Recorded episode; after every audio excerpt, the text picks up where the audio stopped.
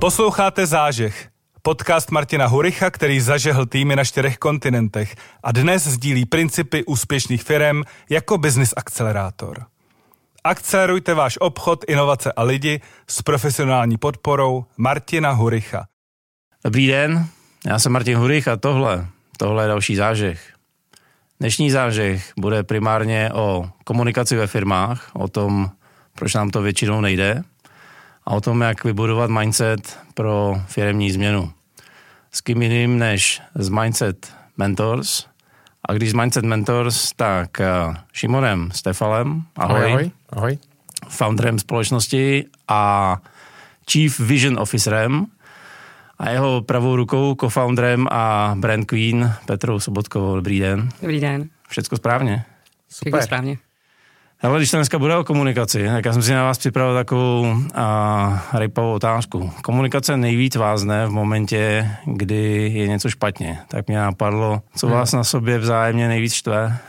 Ha, to je pěkná to je, otázka. To je těžká to je, otázka. To je podpásovka. A následně, jak to potom spolu řešíte komunikačně? Jasně. jasně. Já ti to, já ti to usnadně to vykopnu. Jo. Vy, vykopni. Mě na Petře je všechno to, v čem já jsem dobrý. Jo? To, co vlastně jí chybí, tak to, to jsem já, že jo. Já, já. Ale kdyby to bylo stejný a byla úplně jako já, tak by mě možná s tím štvala ještě víc. okay. Takže to, že mě na tom ty věci štve, je vlastně správně, protože jsme každý natolik jiný, že nám to jako spolu docela dobře funguje. Hmm. A, a možná to, jak se to čistíme, máme každý 14 dní takový stratego, máme tomu takový strategický meeting, je v součástí na začátku vždycky zpětná vazba. Za co tě chci ocenit a čím mě štveš. Jak upřímná je? Naprosto 100%, že jinak to nebude fungovat. Hmm. To Šimon tak hezky schrnul. No, eh, je to, vidím to stejně. My vlastně jsme tak jiný, rozdílní osobnostně, rozdílný zaměřením a vším, že se nejenom doplňujeme, ale hodně se od sebe i učíme. A já musím říct, že poslední rok a půl, vlastně co se Šimonem pracuji takhle jako blízce, tak jsem se to naučila vlastně nejvíc. A to, co mě na něm jako v první fázi nejvíc štvalo, tak teďka na něm vlastně nejvíc oceňuju a nejvíc se to chci naučit taky. A co to bylo? To je jeho, jeho přístup k tomu jako nadšenému prostě čerpání těch informací, tomu nabývání prostě všech vědomostí dalších a zkoumání všeho a vědět o všem prostě co nejvíc, maximum a tak dál. Tenhle mindset já jsem jako neměla a vlastně se ho učím získávat a hrozně mě to baví. Takže Šimon je i váš mindset mentor. Rozhodně jo, rozhodně jo, takový uh, vlastně jako ne, ne jako mentor, mentor, ale jako já, životní. Já rozumím, no, rozumím.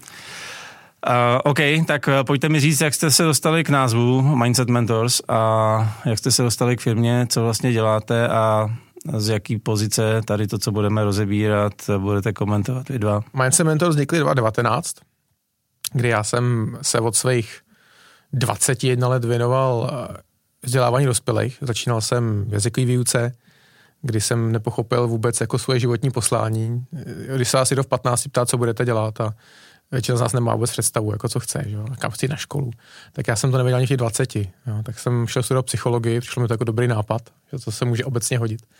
A když jsem se ptal sám sebe, jako co budu dělat v životě, čím se budu živit, tak ta odpověď byla, já nic neumím, že jo. Jo, tak říká, takhle jak můžu učit angličtinu, to mi jako přijde dobrý. Plus budu těch lidí a budu zkoušet na nich ty psychologické věci, které se učím ve škole. A takhle jsem postupně prorost tím vzděláváním dospělých v jedné velké jazykovce, kde jsem potom vedl nějaký tým a staral jsem se o interní konferenci a věnoval jsem se mentoringu těch jednotlivých eh, lidí v té firmě, respektive těch jazykových lektorů. A v jeden moment jsem si říkal, že tohle mi nestačí. A ve 33 jsem si říkal, mentoring jako takovej a komunikace a psychologie mi dává smysl. A čím víc jsem pronikal do aplikované psychologie, tím víc mi dávalo smysl se osamostatnit. Takže jednoho dne jsem si řekl, Mindset Mentors, to je ono. A jak jsem dospěl k tomu názvu, hele, to byla úplná jako halus, jo, to je vše náhoda. Seděl jsem a Google jsem volí domény. Nebylo to žádný osvícení, se rozestoupí nebesa. Haleluja, mindset, mentor, to je ono, vůbec ne. Já jsem Google, já jsem chtěl, jsem, chtěl jsem tam mít nějaký jako mindset a nějaký mentor, něco, taková kombinace a zkoušel jsem asi 40 různých kombinací. A tahle byla jediná volná. OK, tak. A Petro, jak jsi se dostala k Mindset Mentors? My vlastně se se Šimonem uh, známe už nějakou, nějakou řadu let a pracovali jsme spolu a já jsem marketák, původně brandák a Šimon se mi vlastně po tom, co se rozhodl, že založí eh, firmu, ozval a říká, hele, uh, máš nějaký prostor, já jsem byla vlastně čerstvě na mateřský, Říkám, máš nějaký prostor, potřeboval bych jako postavit firmu, respektive potřebuji vybrat nějaký jako logo, udělat vlastně, udělat nějaký, nějaký jako jak by to mělo vypadat, jak by se měli komunikovat a tak dál. Já mu říkám, takže jako všechno vlastně marketingové. On říká, no tak, tak nějak. A takhle to vlastně vzniklo. Takhle jsme se do toho pustili a pak jsme spolu spolupracovali a když nadešel čas, že bych se po rodičovský měla vracet vlastně do, zpátky do práce, tak za první ty podmínky nebyly úplně ono. A za druhý já už jsem eh, byla tak jako nakoupená, když to řeknu pro ty Mindset Mentor, že jsem eh, vlastně přišla za Šimonem a říkám, hele, bych vlastně s tebou chtěla jako dál pracovat, můžu koupit kus firmy. Hmm. Takhle to vzniklo. Tak jo. A takhle jste dokráčeli až sem. Já, já teďka s dovolením teda eh, otočím list a vykolíkuju pole pro tu dnešní diskuzi. Já se poslední dobou setkávám s několika typy podnikatelů a, a firem a jako amatérský oproti vám mám obavy, že jako ty, ty základy toho, co tady řeknu, jsou právě eh, v tom, co vy děláte a, a že vlastně jim můžete pomoct. Ten první typ podnikatelů je, řekněme, bývalý entuziasta, který z nuly vykopal firmu do úrovně stovek milionů korun. Nějakým způsobem se mu podařilo vybrat eh, profesionální management, eh, podařilo se mu z té firmy odejít. A momentálně zjišťuje, že to nebylo tak eh, skvělý jako v momentě toho odchodu. A po roce, dvou, třech do té firmy se vrací a vlastně ji buduje znova, protože s nějakým způsobem se mu, a teď to nemyslím vůbec špatně, jo, jako že, že tam byly nějaký uh, pokoutný, pokoutný Eh, řekněme, úmysly toho managementu tu firmu rozvrátit, rozvrátit, ale evidentně firma neprosperuje a ten majitel se vrací zpátky, aby to, řekněme, nakopal a udělal z toho firmu 2.0. Hmm. No a ta druhá část, uh, podnikatelů, se kterými se bavím, říká, hele, já tam mám, fir- já tam mám lidi, chtěl bych, aby si vzali odpovědnost a oni si tu odpovědnost neberou. Já z té firmy bych taky jako rád odešel, ale vlastně vůbec mi to nejde. Co mám dělat? Mm-hmm. Jo? To je to pole, na kterém bych se dneska rád uh, pohyboval. Jo. Řekněte mi to první, co ve vás jako tyhle ty myšlenky nebo tyhle ty příběhy budějí, kde jsou ty první chyby a možná co s nima? Já to asi vykopnu z té strany ty otázky, jako chtěl bych, chtěl bych, aby moji lidi něco. Jo? Jo, jo. XYZ, doplňte tam, doplňte se tam co, cokoliv jako budeme chtít. Jo? Tak ta první myšlenka je, že se to samo o sebe nestane. To je jedna věc. Jo. Jako když se to budu toužebně přát a budu s tím chodit spát a usínat a budu se vždycky před spaním pět minut modlit, já druhý den bych chtěl, aby se probudil a moji lidi dělali XYZ, tak se to nestane. Velmi pravděpodobně. Promiň, ono to mnohdy ještě ani jako nevyštěný. Oni to říkají mně, ale neřeknou to jim. Jo, no a tomu se právě dostaneme, že to je nějaká jako internalizovaná, internalizovaný přání, hmm. nebo možná nějaká verze reality, kterou bych chtěl, aby, aby byla. V tom mindsetu jako je, ale není verbalizovaná, to znamená není venku. Jo, nemluvím o ní. A druhá věc je, jako co to vůbec znamená. Já hodně často mluvím, když se bavím s lídrama, s tím lídrama, s majitelama firem, o něčem, čemu říkám sdílený slovník. A to je, když já říkám, já bych chtěl, abyste byli víc odpovědný, tak co to jako vůbec znamená? Být, hmm. víc, víc odpovědný. Nebo víc zodpovědný. Ještě to slovo víc, jako co znamená víc zodpovědný. Takže ten domácí úkol, který člověk si jako musí začát jako udělat, je, že si musí pojmenovat, jako co to vůbec znamená, aby byli lidi zodpovědní. Jak definujeme zodpovědnost? Proč by to měli chtít? Proč to chce ten člověk a co, čeho tím se dosáhnout, co je ten jeho záměr. Jestli to třeba znamená méně pracovat, méně méně starostí, že, ty, že typicky majitelé jsou úplně přehlcený, hmm. bojují hodně s dlouhodobým stresem, zdravím, bla, bla, bla. Není to úplně ideální lifestyle. Tak ta první, ten první krok je ta definice. Druhý krok je otevřít to vůči těm lidem a začít se o tom s ním bavit. Třetí věc je, jestli vůbec mám v té firmě lidi, kteří toho jsou schopní. Pokud celou dobu buduju firmu s tím, že tohle nedělám, tak je dost možné, že do té firmy jsem si natahal lidi, který ten mindset nemají. Jo. Třeba mají velmi, nízkou míru zodpovědnosti, protože jim vlastně vyhovuje, že majitele někdo se o všechno postará a všechno rozhodne a všechny velké rozhodnutí jdou za ním a tím pádem odpovědnost za ně za ním, nebo za ní, pokud by to byla paní. A tím pádem, když pak budu po nich chtít, aby byli víc odpovědní, tak to vlastně nejde, protože ten jejich prostor pro změnu nezasahuje až tam, kam já bych chtěl. Je to nějaká škála. A já bych chtěl, aby se změnili na té škále o 40 a ono to jde jenom o 5. Ale těch 5 mi nestačí. No. To znamená, že tak, jak jsem byl v té fázi eh, budování firmy, v které jsem ty lidi nabíral, znamená to víceméně automaticky u těch typů uh, majitelů firm, že s těma lidma se tam, kam teďka chci, jako automaticky nedostanu? Je to dost možný. Neříkám, že to je stoprocentní, ale určitě nějaká část z nich toho nebude schopná, protože jsem mi nabíral s záměrem obsazuju pozici, neobsazuju roli nebo neobsazuju nějaké hodnotové nastavení. Okay. A pokud moje hodnotové nastavení je vysoká míra odpovědnosti, ale není, není, v tom hiring procesu nikde zase jako zaznamenaná, neměříme ji tam nějak, nebavíme se o tom s těmi lidma, nemluvím o tom nahlas, neukazuju předávání zodpovědnosti dovnitř té firmy, jo, neukazuju ty příběhy, ty příklady, ty úspěchy i ty neúspěchy, tak se pak nemůžu divit, že se mi to jako nestane ze dne na den. To je strašně těžký. To je ono, no. Pardon, ty lidi vlastně na to jsou jako nepřipravení, jo. To je, to je asi to zásadní. Oni přišli do něčeho a jsou úplně nepřipravení a pokud to chci začít dělat, tak to asi nebude prostě takhle rychle, ale chce to nějaký proces. Chce to připravit sebe a připravit ten tým, ty lidi. Já k tomu jenom možná hodím jeden příběh jako rychle. Jo. Je to podobný, jako když ty, který máš třeba dobrou práci, dobrý příjem, fajn, fajn bydlení, vzděláváš se, cestuješ, rozvíj, poznáváš svět a máš takový ten jako otevřený mindset, že všechno je na mě, že já dokážu změnit ten svět okolo sebe. Jo. Říkáme tomu v psychologii místo kontroly. Hmm. Že máš hodně internalizovaný místo kontroly. Věříš tomu, že dokážeš změnit svět. A jakkoliv, co, se děje cokoliv, tak ty máš nějakou moc s tím něco udělat. A teď vidíš člověka, který žije v nějaký vyloučené lokalitě, nemá dobrou práci, je, má dluhy, a nemá úplně vysoké vzdělání a říká si, proč to jako nezmění? Tak jdi a dělej něco. Jo? Teď můžeš tohle, můžeš tohle, můžeš tohle, můžeš tohle. A kdyby se přenes do hlavy toho člověka, no, tak zjistíš, hmm. že pro něj ta myšlenka mimo, ten, ten, mimo tenhle ten koncept je, je jako nepředstavitelná. On to v téhle prostě jako nemá, neměl proto zázemí, neměl proto prostředky, nemá proto zdroje. Jeho ta myšlenka vlastně ani nenapadne. Jo? A to je ten problém, že ty jsi po lidech, aby udělali něco, co je pro ně nepředstavitelný. Hmm. Ty, teď jsi mi malá odbočka, relativně dost daleko a teď mi připomněl jeden průzkum, který říkal, že takhle se lišejí třeba Spojené státy versus Evropa, protože historicky Evropa je právě ta víc uzavřená státe postarej se a mm-hmm. Amerika tohle nikdy vlastně neměla. Jo. Mm-hmm. Napadlo mě, i, i ten majitel firmy vlastně dochází do toho prozření, že všecko nezvládne, že by si mm. mohl odpočinout, že někam, jo. Takže i u něj to je proces. A jak teda připravit lidi, který jsem nabíral, protože většina z nich si vybudovala nějakým způsobem rodinu, byť teda ty lidi eh, v tuhle chvíli ještě nejsou úplně zodpovědní, ale je to rodina, a jsou tam léta a teďka vlastně vy zjišťujete, že dál to s nima nepůjde. Co pak? No, jako, to je skvělá otázka, Martě, na kterou bych řekl, to já se vyhoď, jo. A, takhle jednoduchý to samozřejmě nebude. A můžeš zkusit nějaký transformační program. Mm. Jo? To znamená připravit si ten plán. A to fakt jako zase jsme u toho rýsovacího prkna.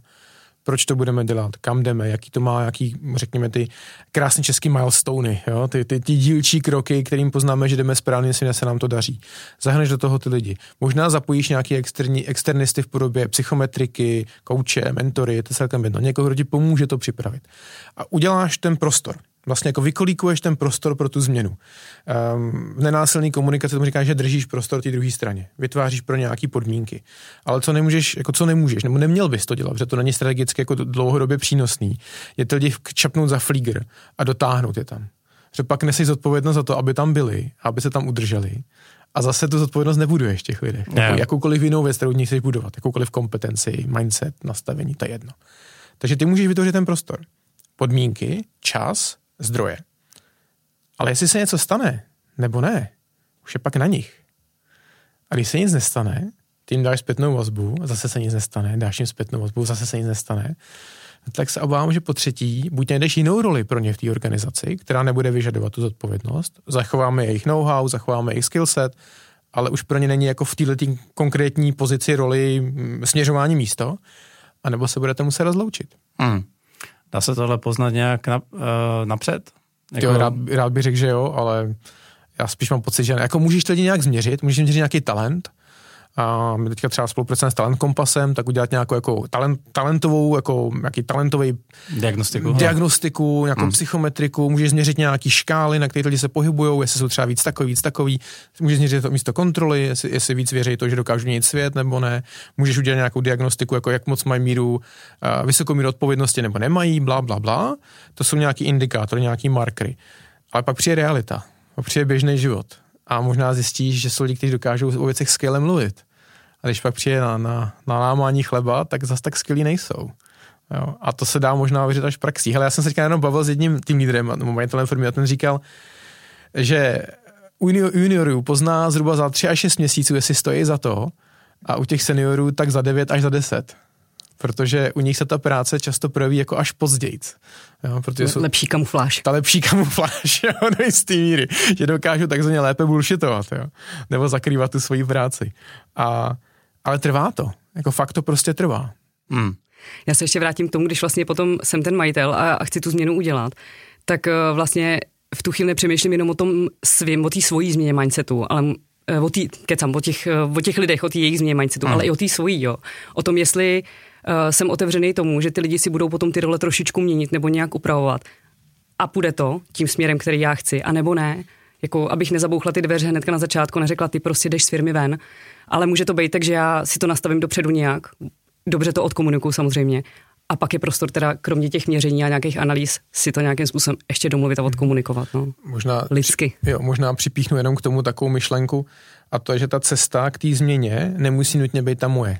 Jo? A tady jsme u trošku u ega. Jo? To je zase víc, víc problém chlapů než ženských, ale když já se jako nalajnu, že chci nějakou změnu v těch lidech, příklad chci, aby měli větší zodpovědnost, větší míru zodpovědnosti. A i si v hlavě ale nalajnuju tu cestu k tomu, jak to jako přesně bude, a oni pak přijdou, že mají jako jiný nápady a já je schodím, tak vlastně potlačuju tu původní myšlenku toho, aby byli víc odpovědní. Že oni vzali zodpovědnost za svých rukou, vymysleli nějakou... Že ty nějaký... budeš zodpovědný, ale podle mě a až tam. Jo, a jsem se, jo, já jsem se zpátky u toho, že tudy ta cesta jako úplně nevede, pokud chci mít zodpovědný, svobodný, um, uvažující lidi okolo sebe. Tohle je dobrý, protože to se dostáváme právě na nastavování mindsetu. Jak vlastně s tímhle s tím pracovat z pozice toho majitele, jo? protože upřímně řečeno a budoval si pět, deset let nějakou firmu, víš tam o každém šroubku a opustit tohle z toho, byť to myslíš e, vlastně jako dobře, je hrozně těžký, jak teda pracovat sám se sebou a neschazovat aktivity těch e, dalších, protože to je další věc, kterou já okolo sebe vidím. No. Uh, I když se podívám do zrcadla někdy. To Ale to máme úplně stejný. Já, já jsem hodně, jako, obýval jsem hodně impulzivní. Jo. Mm. Ehm, řekl bych o sobě, že jsem byl až jako cholerický. Ehm, dneska už to tolik není. Ehm, jeden hlavní důvod pro to, protože sebou fakt dlouhodobě kontinuálně pracuju. A to je ta odpověď dlouhodobá kontinuální práce sám ze sebou. A jestli bych něco doporučil každému, kdo vede firmu, no má nějaký tým, on je to jedno, je, je, je členem nějaký komunity a má tam nějakou lídrovskou pozici, vede, je předseda združení majitelů jednotek, jo, nebo jak se to jmenuje. No úplně jedno, jo, prostě jsi nějaký pozici exponovaný vůči tomu zbytku té komunity, tak jestli je jedna věc, kterou bych fakt doporučil trénovat, tak je to zdrženlivost trénovat zdrženlivost. Je to základ stoicismu, prostě nereagovat, nebejt impulzivní, nebejt reaktivní, něco řekneš, nelíbí se mi to, ten nápad je s tím debilní, hnedka mám lepší nápady, čtyři, jo. ale místo abych udělal, ty jo, Martine, to je úplně debilní nápad, prostě jak jsi takovýhle hovadin mohl vymyslet, tak řeknu, mhm, zajímavý. A dám si tři, čtyři, pět vteřin na promyšlení, než jako něco pustím z pusy a případně pak to otočím do otázky, otočím tu iniciativu a doptám se ještě. Hele, jak k tomu potřebuji ještě tohle? A tohle mě ještě zajímá. Jak to konkrétně myslíš? Naučím se zdrženlivosti, naučím se zvědavosti a tím vlastně zároveň ale učím to lidi okolo sebe, aby byli drženliví a zvědaví. Akorát to nesmíš brunátnět do barvy, jaký je Petri Sako. je to tak, no, je to tak.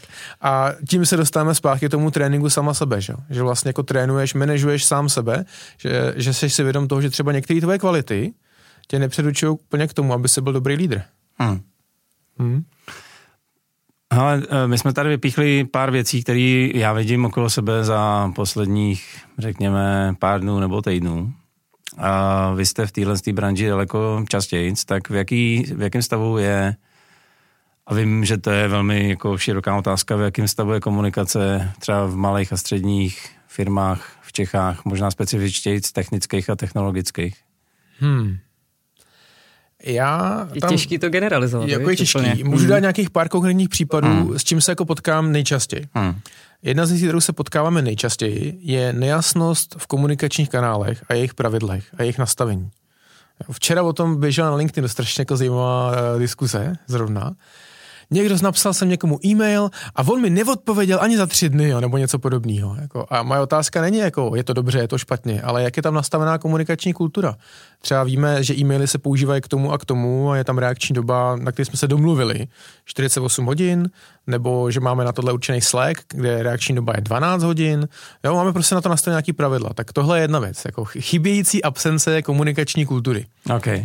Nejsou tam definované kanály, nejsou definovaný jejich účel použití, není definovaná jejich rychlost um, u firm, které jsou remote, nebo jsou hybridní, nebo jsou třeba rozházený po, po Evropě ještě, nebo po, po Spojených státech, po Evropě, po, po Ázii, musíme brát v potaz ještě potom časové zóny. Jo? Takže tahle domluva je důležitá, plus kulturní rozdíly, to je další velká kapitola. Jo, když to napíšeš takhle, tak jako Čech, jo, jo. tak to Američan může znít fakt blbě a podobně. Ale tak pro zjednodušení mm-hmm. dostaneme teda... Dostaneme Čechách, tak, přesně tak. tak. tak. Komunikační kultura je úplně jako základní věc, to znamená definovaný tyhle ty věci. Druhá věc je, kterou, na, na kterou často jako vnímám, je do, domněnkologie. Jo. Já si myslím, že Martin si myslí a na bázi toho udělám nějaký rozhodnutí nebo začnu tu věc posouvat nějakým směrem. Aniž bych šel za Martinem a zeptal se, hele Martin, co si o tom myslíš? On by ti to stejně neřekl, protože on si myslí, že ty si myslíš. tak, to znamená, dostáváme hmm. k tomu, čemu říkám jako otevřená nebo transparentní yeah. komunikace. A, že ta komunikace neprobíhá se záměrem ublížit, ale se záměrem spolupracovat, posouvat věci někam dál.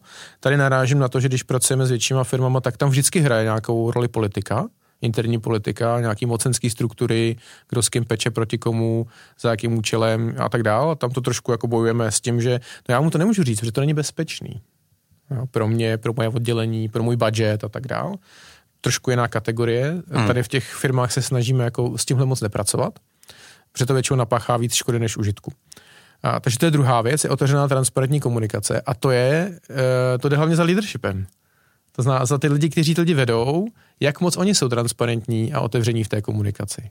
No? Jestli, jestli jsou věci, které jsou tabu, věci, jsou tajný. Eh, třetí věc je kuchyňka talks.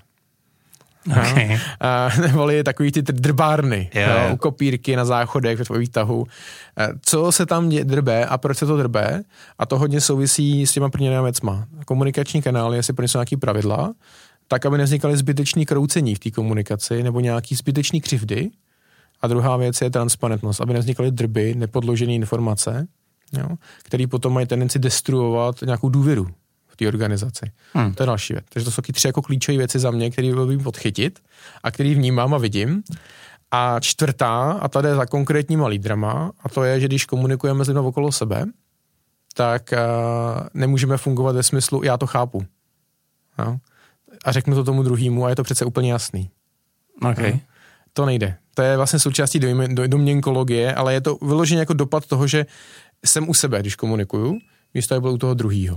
Hmm. No, a ptal se ho, doptával se ho, zjišťoval, jestli ta zpráva dává smysl, jestli logická. A vidíš to třeba na typicky na delegování, kdy ty přidáš nějakou práci, ten člověk ji udělá a ty jsi s tou prací nespokojen a řekneš, no já jsem ale myslel, že to uděláš takhle. No a to jsi mi neřekl. No já jsem myslel, že to víš kvalita odvedené práce odpovídá kvalitě jejímu, jejího zadání. zadání. Že jo, no? jo. A ono to vlastně je, je to opravdu o těch lidech, kteří jsou v nějakém tom vedení, o těch lídrech, tam to začíná, na tomhle vlastně stojí a padá. Ve chvíli, kdy oni dokážou nějakým způsobem dobře komunikovat a dobře to vést, tak se to začne odrážet těch lidech. A často se nám stává, že právě lidi, kteří jsou na těch nejvyšších nebo na těchto těch rozhodovacích pozicích uvědomělí a nějakým způsobem už tom erudovaný, tak uh, tam mnohem eh, víc nacházejí vlastně jako cesty pro to tam uplatňovat vlastně třeba nějaký to další jako rozvíjení těch lidí, nebo mají tu komunikaci na vyšší úrovni a tak dál. Takže bych to jako negeneralizoval, negeneralizoval jak na tom jsou střední a, a menší firmy, ale spíš uh, jak na tom jsou celkově lidi v těch vedeních v rámci jako toho rozvoje i svýho vlastního vlastně, kterým to uči, jako hmm. začíná. Ještě připíchnu jednu myšlenku k tomu, že čím větší ta organizace je, tím vyšší šance je, se nám ty informace pokroutějí. Jo? Hmm. A to zase není jako ničí, nutně ničí chyba, to je prostě nějaké defaultní nastavení toho, jak funguje lidská komunikace. A zvlášť v těch velkých firmách většina komunikace je písemná. Hmm. Takže nám tam chybí tón, neverbální komunikace.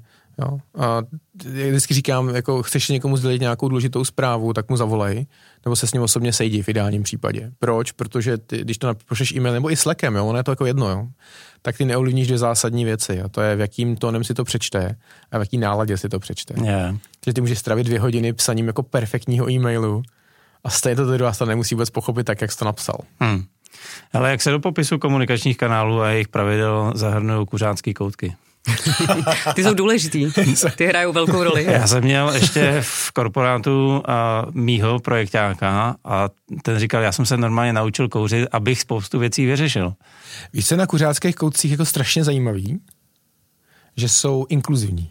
Jo, mm-hmm, okay. Mm-hmm. Protože se tam potkají lidi napříč tou organizací. Jo, jo. Chápeš, ty když máš nějaký, nějakou skupinu, kterou pracuješ, typicky v, korpo, v korporátním řízení, jako hodně hierarchickým řízení, mm. kde je hodně vrstev, tak šance, jako, že třeba budeš kouřit uh, cigaretu ze CEO, nebo že s ním budeš mít meeting a budeš mít nějaký projekt společně, je spíš malá.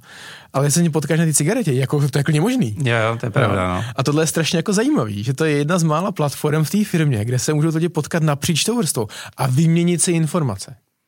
A navíc se to spojuje, protože jsou to v tu chvíli vyvrhelové, vyvržený. může vejt, může vejt. Zahr- zahradice t- toho baráku, že? Ale i pro leadership je tohle důležitý, že můžou měřit jako teplotu tom, v té organizaci, v tom týmu, zeptat se, hele, že příklad, jo, když seš, máš 1500 lidí pod sebou, to znamená, ty se vlastně prakticky potkáváš jenom s tím, myslím, boardem nebo s těma, s těma jako ředitelama, občas máš nějaký offsite, že se s někým potkáš, možná máš nějaký all hands nebo něco podobného ale reálně s tím jako moc nemáš čas mluvit, protože máš svý operativy víc než dost. Řešíš takový ty velký strategický problémy. No ale potom, když jdeš mezi ty lidi a pokecáš si prostě s někým u výrobě, u pásu, s uklízečkou, s, s lidma v účtárně, tak možná zjistíš, že jsi tak odtržený od reality, že řešíš ty velké věci, že ty malé věci jsou ale taky důležitý. Ne pro tebe, ale v důsledku pro tu firmu jo, protože jsou důležitý pro ty lidi v té konkrétní pozici nebo v té konkrétní eh, týmové struktuře. Takže pro tebe je dobrý tohle vědět. Takže místo tury fabrikou si dát meeting s kuřáckým koutkem není špatný nápad. Ale proč ne? Já myslím, že určitě není. Já jsem dokonce pracovala ve firmě, která měla uh, vlastně vedení a ofisy, měla spojený se skladem a výrobou. Uh-huh. A opravdu jako cíleně to vedení tohle to jako dělalo, že chodili opravdu si zakouřit do toho koutku a ptali se tam těch lidí, jak z toho skladu, tak z té výroby. A vlastně přesně, jak říkáš, mu naměřili se tam tu teplotu, zjistili, jak, jak to tam funguje, jak to nefunguje a tak dál a měli jako přímou, jasnou zpětnou vazbu na cokoliv potřebovali, takže i cíleně se dá kuřáckých koutků asi využít. Nenápadně samozřejmě nějak. Já bych se teďka vrátil uh, kousek zpátky, když jsme mluvili o tom, co má dělat uh, majitel nebo šéf nějakého týmu, aby teda uh, zprůchodnil ten tým nějakým způsobem ho přived k přejímání zodpovědnosti. To zároveň znamená v mnoha firmách tyhle, ty, řekněme, růstový pozitivní problémy, že řadový zaměstnanec doroste do pozice nižšího nebo středního managementu. Mm-hmm.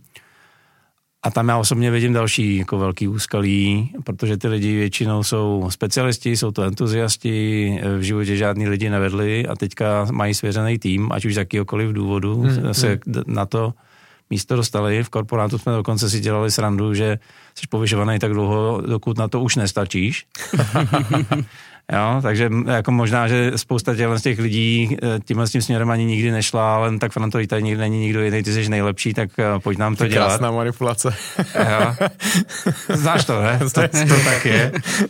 tak um, jednak jak pracovat s tímhle s tím z pozice, aby to právě nebyla manipulace, z pozice těch nadřízených, um, ať už teda managementu nebo majitelů. A druhá věc, když to třeba chci zkusit, eh, jak s tím pracovat z pozice toho, ty jsi říkal krásnou věc před začátkem natáčení, z pozice toho, kdo se nej, nejhůř bránil téhle pozici. Jo, jo, jo.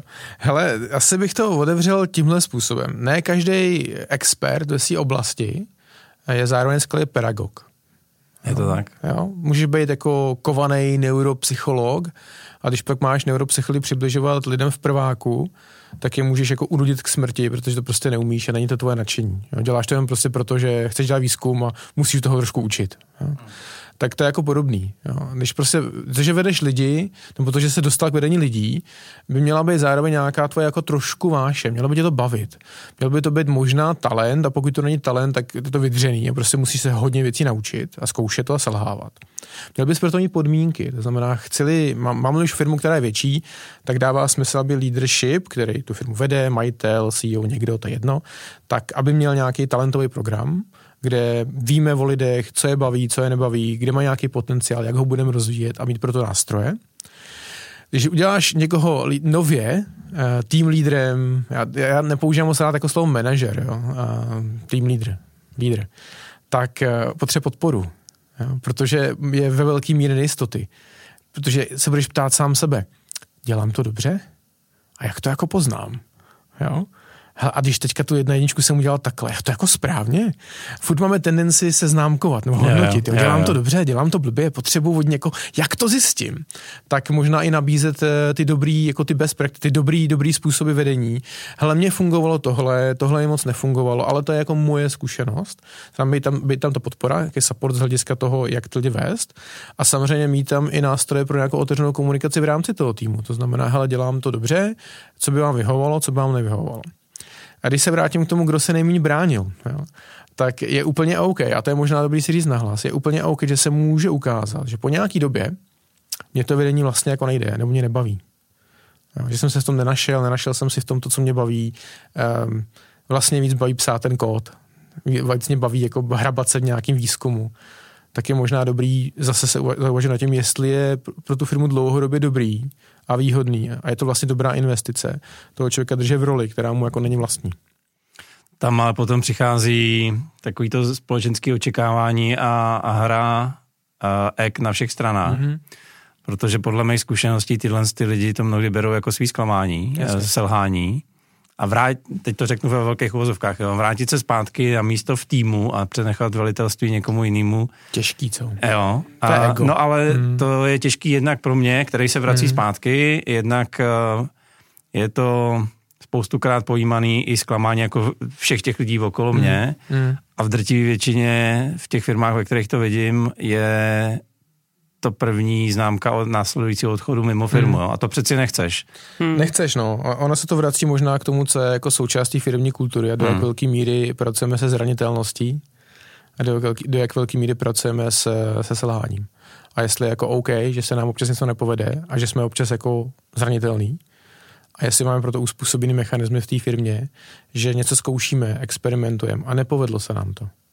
A i to se může stát. Hmm anebo jestli je to jako, hele, selhals, vkládali jsme té velké naděje, nenaplnil si je a teďka ten člověk se jako vlastně vrátit zpátky nemůže, protože to vnitřně neunese, ten tým mu to dá třeba sežrát, ten management už mu vlastně nevěří. Jo? A trošku si tím destruujeme ten talent toho člověka a je to škoda. Podle toho, co vidíte, uh, protože vy byť jsme si říkali, že děláte taky primárně technické a hodně ajťánské firmy, mm-hmm. jo? tak určitě eh, jste víc napříč segmentama jak já. Jsou v tomhle tom ty technické a eh, IT firmy nějak specifický? Hele, do jisté míry asi jo, tím, že to dělají, že to jsou jako všechno fakt docela chytrý lidi. Hmm. Um, a ku podivu, to, že jsou chytrý... Což neznamená, že všude okolo eh, jsou blbci. Jo, eh, jo, jo, to, to je druhý, to je důležitý říct, jo. Bavíme se teďka o, jako čistě o inteligenci Jasně. a o nějaký analytický myšlení jo, jo. a podobných věcech. To jako neznamená, že jsou lepší nebo horší. Jo, jo. Je to specifická, jako je to specifický způsob uvažování.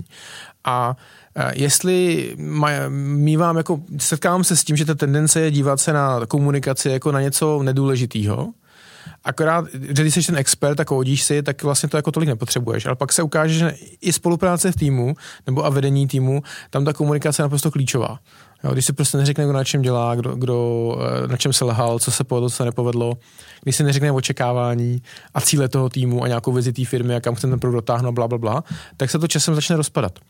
Takže i tady chceš jako tohle to akcentovat, chceš tom lidi zlepšovat, že je to vlastně jako jedna z přirozených, já bych jako rád řekl, že komunikace je hard skill vlastně, jo? že bez něj se jako neobejdeš mm. v hmm. nějaký moment.